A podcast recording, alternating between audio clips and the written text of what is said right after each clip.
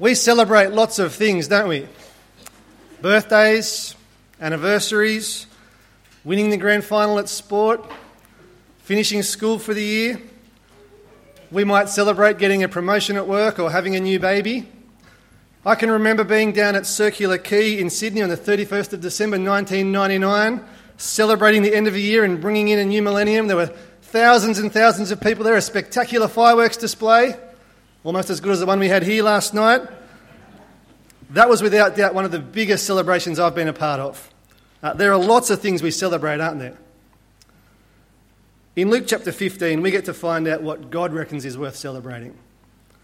Over and over again in this chapter, we see that God celebrates when even just one sinner repents and comes into his kingdom through Jesus. This chapter shows clearly that God has a real heart for the lost. He loves sinners. And he celebrates joyfully when even just one sinner is saved. I wonder if you reckon that's worth celebrating. Because by the end of this chapter, Jesus will challenge the Pharisees, and he'll challenge us as well, to think about whether we really have a heart for sinners like God does. So let's have a look. Last week ended, you might remember, with Jesus saying, He who has ears to hear, let him hear. This week begins with tax collectors and sinners gathering around so as to hear Jesus. But have a look at how the Pharisees and teachers of the law respond. Verse 1.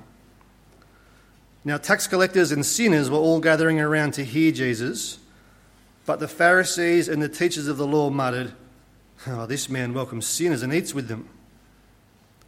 The Pharisees and the teachers of the law, they can't believe that Jesus would welcome sinners.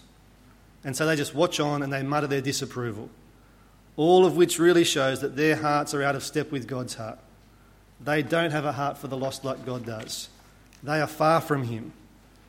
And so Jesus goes on to tell them three parables all about the fact that God rejoices when sinners are saved. The first parable is about a lost sheep. So let's have a look. We'll pick it up from verse 3. Listen as I read and imagine how the Pharisees would have been feeling as they listened to Jesus tell this parable. So, verse 3 Suppose one of you has a hundred sheep and loses one of them. Does he not leave the 99 in the open country and go after the lost sheep until he finds it? And when he finds it, he joyfully puts it on his shoulders and goes home. Then he calls his friends and neighbours together and says, Rejoice with me! I've found my lost sheep. I tell you that in the same way there will be more rejoicing in heaven over one sinner who repents than over 99 righteous persons who do not need to repent. The Pharisees would have absolutely hated that. Because essentially, Jesus is saying that the way that that shepherd felt about finding his lost sheep, overjoyed, that's how God feels when even just one sinner repents and comes to him through Jesus. So excited is God when that happens that he wants to throw an elaborate celebration. And the Pharisees would have hated to hear that because they're not at all on board with God's plans. They can't stand sinners and tax collectors. Remember what they were doing in verse 2? They grumbled and complained and whinged and moaned about Jesus welcoming sinners. But in this parable, Jesus clearly says God loves sinners, He has a real heart for the lost. In fact, Jesus is really saying to the Pharisees, God is more delighted in just one tax collector who repents than in all you supposedly righteous people. Man, that would have got up their noses, wouldn't it? But he isn't done yet. Jesus goes on to tell them a second parable, all about a lost coin. And this parable really just rams home the same point. God rejoices when a sinner repents because he has a real heart for sinners. Have a look at verse 8. Well, suppose a woman has 10 silver coins and loses one. Does she not light a lamp, sweep the house, and search carefully until she finds it? And when she finds it, she calls her friends and neighbours together and says, Rejoice with me, I have found my lost coin. In the same way, I tell you, there is rejoicing in the presence of the angels of God over one sinner who repents. Now, far out that would have annoyed the Pharisees. Jesus is saying, if we rejoice when we find the lost coin, how much more does God rejoice when a sinner a lost human being repents and comes into his kingdom. In these two parables, Jesus just keeps on making the point that God loves saving lost people. He loves saving sinners. He has a real heart for the lost. He rejoices and he celebrates when sinners come into his kingdom. And that would have really got up the nose of the Pharisees because they don't have a heart for sinners at all.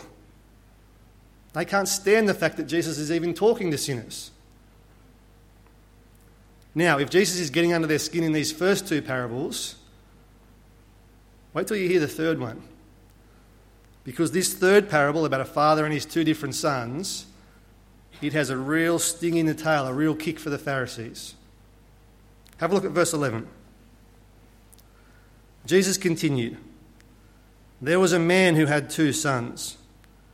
The younger one said to his father, Father, give me my share of the estate. So he divided his property between them. So this parable is about a father and his two different sons. The father in this parable, he represents God. The older son, we'll find out later in the parable, he represents the Pharisees and the teachers of the law. But the younger son, he represents the tax collectors and sinners, people whose sins are obvious, people who are clearly far away from God. And you can see that because of how he treated his father. He asked his father, Give me my share of the estate. Basically, he wants his father's money, but he wants nothing to do with his father. And as we read on into verse 13, we find out that not long after he got uh, his share of the estate, the younger son got together all he had set off for a distant country, and there squandered his wealth in wild living. And then, verse 14, after he had spent everything, there was a severe famine in that whole country, and he began to be in need. So he went and hired himself out to a citizen of that country who sent him to his fields to feed pigs.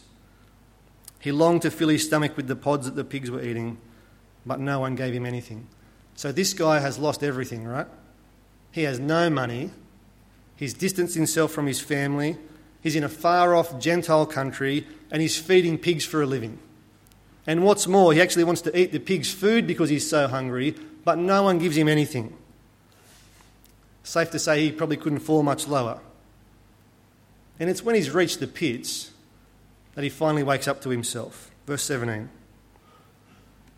When he came to his senses, he said, How many of my father's hired men have food to spare, and here I am starving to death?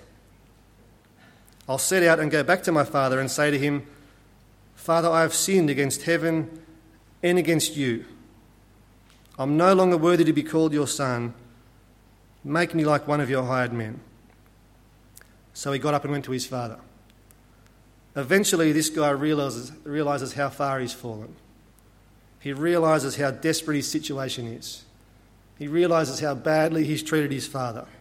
And so he decides to humble himself even further, if that's possible, and ask his father to accept him back as a hired servant. And it's not too hard, is it, to see how the younger son in this parable really represents the tax collectors and sinners from verse 1. Like the younger son, the tax collectors and sinners, they had wandered far away from God. After all, they're described as sinners. For so long, they have been ignoring God, rejecting Him, disobeying Him, rebelling against Him. They are obviously far away from God. But eventually, the younger son came to his senses and he humbled himself. He repented. In the same way, the sinners and tax collectors, they seem to be repenting, don't they? Remember what we read back in verse 1? They humbly they were humbly coming to Jesus to hear him so as to be made right with God. But back in the parable, the question really now is how will the father react? Is this a case of too little too late from the younger son? It's all well and good for him to head off home, but it's all for nothing if the father won't even accept him back. Well, as Jesus continues with the story, there's actually no ambiguity or suspense at all. We're not left wondering, there's no question. The father welcomes his son back literally with open arms. Look at verse 20. But while he was still a long way off, his father saw him. You kind of get the impression that the father's been watching for his son since he left, don't you? Just waiting for him to come home. The father saw him and was filled with compassion for him. He ran to his son, threw his arms around him, and kissed him. The father here, he's overcome with joy. He doesn't care how silly he might look. He just runs to his son and he embraces him and he starts kissing him. The boy tries to give the apology he planned, but before he can really start, his father interrupts him with an extravagant welcome. Verse 22. The father said to his servants, Quick, bring the best robe and put it on him. Put a ring on his finger and sandals on his feet. Bring the fattened calf and kill it. Let's have a feast and celebrate, for this son of mine was dead and is alive again. He was lost and is found. So they began to celebrate. Now, killing the fattened calf, that was an extreme extravagance. But this is like a once in a lifetime celebration. His son was dead in rebellion, and now he's been restored to life. Now, the way the son treated his father, it was shameful. It was scandalous. It was an awful way to treat his father. And you couldn't really blame the father if he responded to his son with suspicion and distance when he returned. But there's not even a hint of that here, is there? He responds with unbridled joy. His love is lavish and unrestrained and extravagant and genuine. There is no question at all of the boy returning as a servant. He's a son. And can you see the point Jesus is making in this parable? God rejoices. He celebrates when sinners repent and come to Him through Jesus. He welcomes them unreservedly, lavishly, extravagantly. In fact, when sinners come to him through Jesus, God is as excited as a shepherd finding his lost sheep, or as a woman finding her lost coin, or even as excited as a father who has his lost son back home safe and sound again. All three of these parables really are showing us something of God's heart. He really loves sinners. He has a real heart for the lost. But that's not actually the end of this parable. There's still a bit to go. And it's at the tail end here of the parable that the sting really comes for the Pharisees. So let's have a look. In verse 25, we find out that while all this has been happening, the older son was in the field. When he came near the house, he heard music and dancing. So he called one of the servants and asked him what was going on. Your brother has come, the servant replied and your father has killed the fattened calf because he has him back safe and sound. And have a look at how the older son responds to that news in verse 28. At this, the older brother became angry and refused to go in. I wonder what you think about that response. Because you might be tempted to think that actually this guy's got a case. It doesn't seem fair, does it? His obedience and loyalty have never been rewarded, and now his irresponsible brother comes back and the father rolls out the red carpet. But if you are at all tempted to side with the older brother, remember what we've seen over and over again in this chapter. God has a heart for sinners. He rejoices when they come to him through Jesus. He welcomes them unreservedly. If you reckon the older son is justified in being angry, then you're actually out of step with God at that point. Because this brother, he was lost and he's found. He was dead and he's alive again. We're not meant to side with the older brother who felt angry about that. We're meant to feel the same kind of joy the father felt when his son came, comes back. If you reckon the older son's got a point, if you think he's justified in his anger, then you're actually siding with the Pharisees at that point. And that's not a good place to be. Because this parable ends with a surprising reversal the younger son, whose behaviour was disgusting, who was obviously far away from his father, by the end of the parable, he ends up inside, celebrating his relationship with his dad.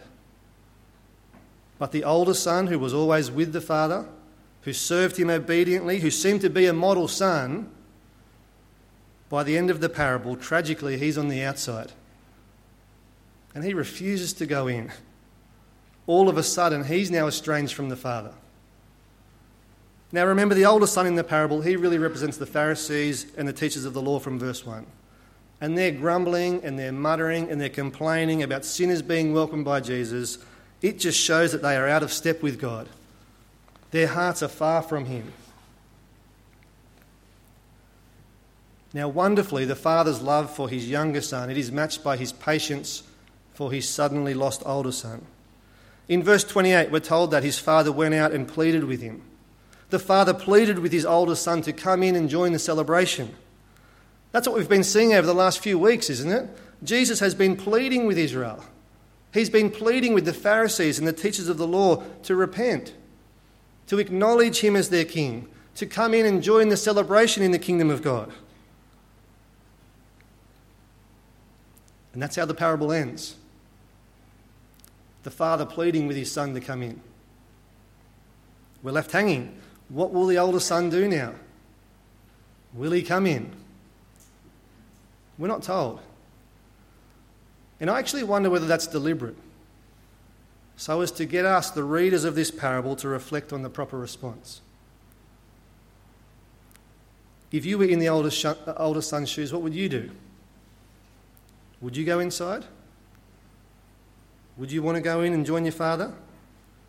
Would you, could you possibly share in your father's joy when your scumbag brother returns? What's the right way to respond to these parables? You know, the way this parable ends, it's really a challenge from Jesus to the Pharisees. He wants them to respond rightly. He wants them to reflect on whether their hearts are like God's heart. And sadly, from everything we've seen so far in Luke, their hearts are not like God's heart. They grumble and they complain and they whinge and moan about how unfair it is that Jesus welcomes sinners. How could he possibly forgive them? But you know, these parables are not just a challenge to the Pharisees, they're also a challenge to us to respond rightly. They're a challenge to us to reflect on whether our hearts are like God's heart. So, do you reckon you have a heart for the lost and for sinners like God does? Seriously, are you genuinely excited about people coming to know Jesus? Are you excited when people come and join us here at church? Or actually, do you find yourself grumbling and complaining because it's all just getting too big and you can't possibly know everyone? We shouldn't be grumbling and complaining. If we have our hearts like God's, we should be joyfully welcoming people in. What about when new people come along to growth group? Do you rejoice when that happens? Do you want to celebrate? Do you actually find it a bit inconvenient because now you have less time to spend with your friends? Because let's be honest, church and growth group, they are much more comfortable if we just have the same people we already know, people who know our issues and our struggles. Having more people come in, especially having new people come in, that makes things a bit uncomfortable. That means having less time for each other. It'll maybe mean being a bit less deep, a bit less real for a while, but can you see that if we mutter and grumble and complain about those things, then we're actually no better than the Pharisees? And their hearts were far from God. Like the older son, they were left out of the celebration with the father. Having a heart like God's, that'll mean rejoicing. That'll mean celebrating when people come in. It'll mean welcoming them. It'll mean including them joyfully, unreservedly, extravagantly. Now, I don't know what you think about all that. Maybe it all seems a bit too much. Maybe you feel like you're just being swamped by life. Maybe you feel like it's hard enough keeping your own head above, above water, let alone having time to reach out to sinners and to welcome other people in. And if you feel at all like that, what Jesus is saying in these parables, it's a good reminder to us of what our God is like and what it is that He is on about. And so, what we should be on about. Because as a church, we should be on about what God is on about. And God has a heart for sinners. He rejoices, he celebrates when even just one sinner repents and comes to him through Jesus. That's what God's on about. That's what we should be on about. That's what we should be excited about. That's what we should celebrate.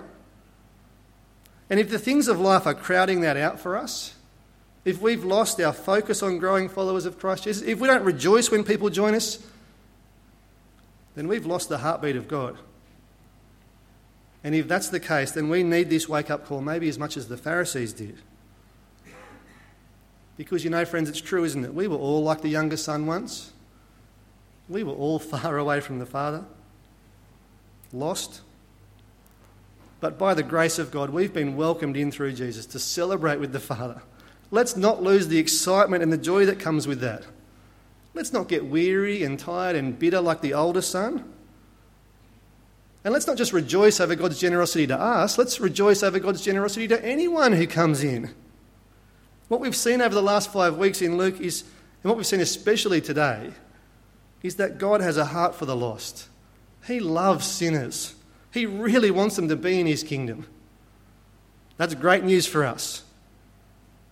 And even when just one sinner repents and comes to him through Jesus, then God is overjoyed. He throws an extravagant celebration. And he's inviting us to have the same heart as him. So I wonder how you're going to respond to these parables. Let me pray.